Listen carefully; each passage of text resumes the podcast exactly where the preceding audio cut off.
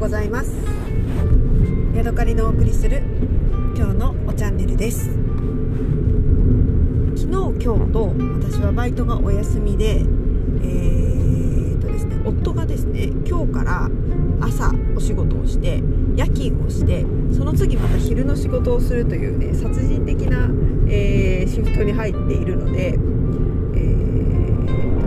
日一日まるまるっと夜もね、あのー、遅くまで出かけていても別に大丈夫っていう感じなので今日はね、あのー、えーと、ドライブしています。でね今いるところがね、えーと、日高町とかね新日高町とか新カップとか、えー、静内っていうものかな？なんかその辺り、えーと太平洋側の沿岸を走っています。今日はですねこちらは雨であのまだね降り出したところなのであの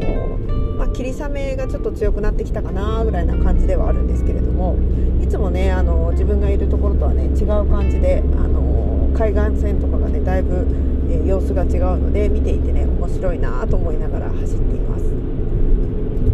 この辺はね日高地方なのであの有名な日高昆布の産地なんですね。で浜が、あのー、浜のね何ていうのかな際のところに砂利が引いてあったりとかするので何なのかなこれ。海水浴の時のなんか浜なのかなとか思って、えー、泊まってみたんですけれども。あこれは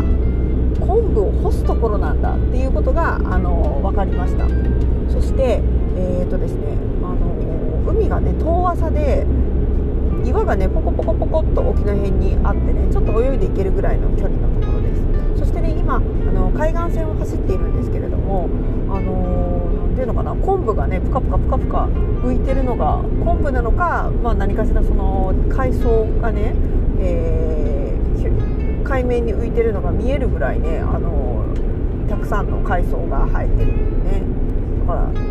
豊かなところなんだなっていうことがねここら辺を走って走ってみて分かりました。こんだけね海藻がたくさん生えてるからえー、昆布もね、あのー、の産地なんだろうなっていうのをねこちらに来て初めて分かりました。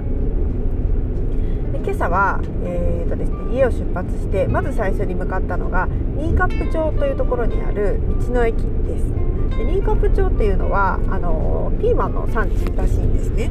なので、えー、ピーマンソフトクリームっていうのが売ってるんですよ。だからねそれを食べようかなと思いながらあの走ってきたんですけれども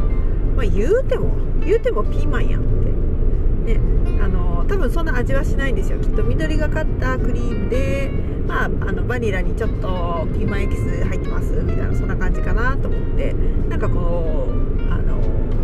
何ていうのかなびっくり感がないなと思ったのでね逆に。からもうねあのそこまでお腹も空いてなかったので今日はねあのソフトそこでソフトクリームを食べるのはやめて、えー、でもねあの水分補給がしたかったのでえー、と牛乳を飲みました。ホロベツ牛乳みたいなのをね飲みました。低温殺菌って書いてあったので、えー、どうかなと思って楽しみにして飲みました。ただですねやっぱり、あの、まあ、量産品というか、えー、それなりにあの何て言うのかな直売っていう感じではないので、私がこう北海道に来てねこれはってなったああいうあの牛乳とまではいきませんでしたね。やっぱり牧場の横で出してる牛乳は本当に素晴らしいんだなっていうことを改めて、え、感じました。いやもちろんね美味しいんですけどね。はい。でね今次どこに行こうかとしているかと言いますとえーとですね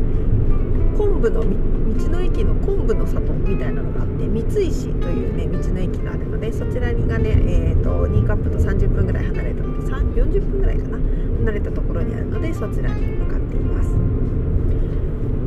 はい、えー、なんかね美味しそうな昆布があったら買ってみたいなと思ってますね。今ね三石昆布のなんかあの売店の横とかをね通り抜けてますね。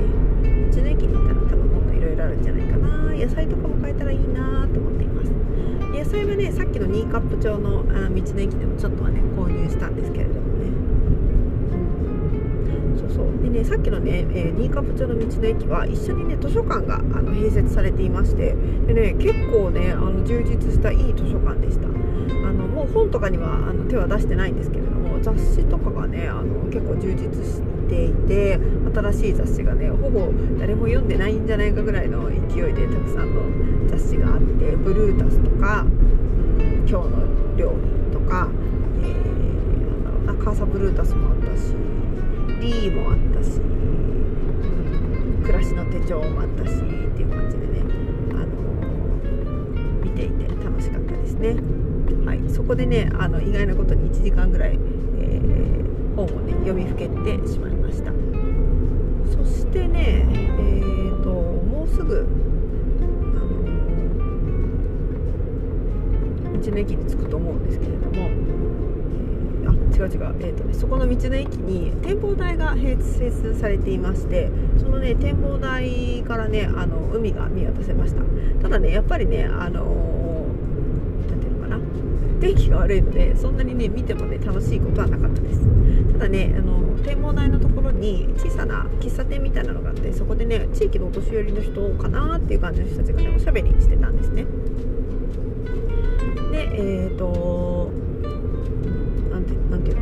戦争の話をしてたんですよね。なんかどこどこで引き上げたとか私のお兄さんは戦死してるんだよねとかなんか配給でこんなのがあってとかお米がなかったから白いお米がどうのこうのみたいなね話をしてて。なんかねすごいそれにあの興味津々で、海を眺めつつ耳をね大きくそのそのお姉さんあのお兄さんたちのね話をね聞いたりとかしていましたね。はいというわけでね今日はあの昆布の、えー、道の駅まで行ったらまたねもうあの戻って行って夫がね靴下が欲しいって言ってるのであのユニクロに寄ったりね雨具が欲しいなと思ってるので、まあ、GU かユニクロで、えー、パッと羽織れる雨具的なものしかしたらワークマンでもいいのかもしれないけどそんなようなものをね購入してお家に帰りたいなと思っています。今日はねあの夫が帰ってこないのであの何時までに家に帰っても明日のバイトに私が間に合えば OK っていう感じなのでね、えー、のんびり走っています。ここら辺はねあのサラブレッドの産地なんですよね。なのでね今私の目の横にもねあの馬たちがね10頭ぐらい農場の中をね歩き回っていて、途中ではねなんかね風に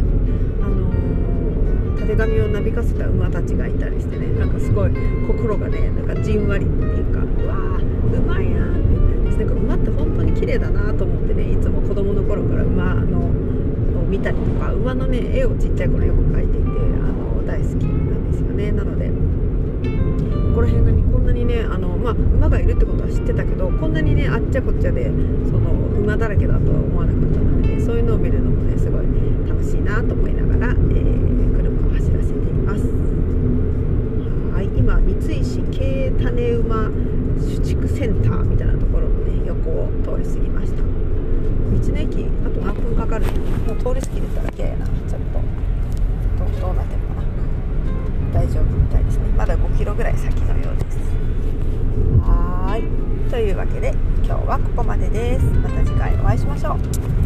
さようなら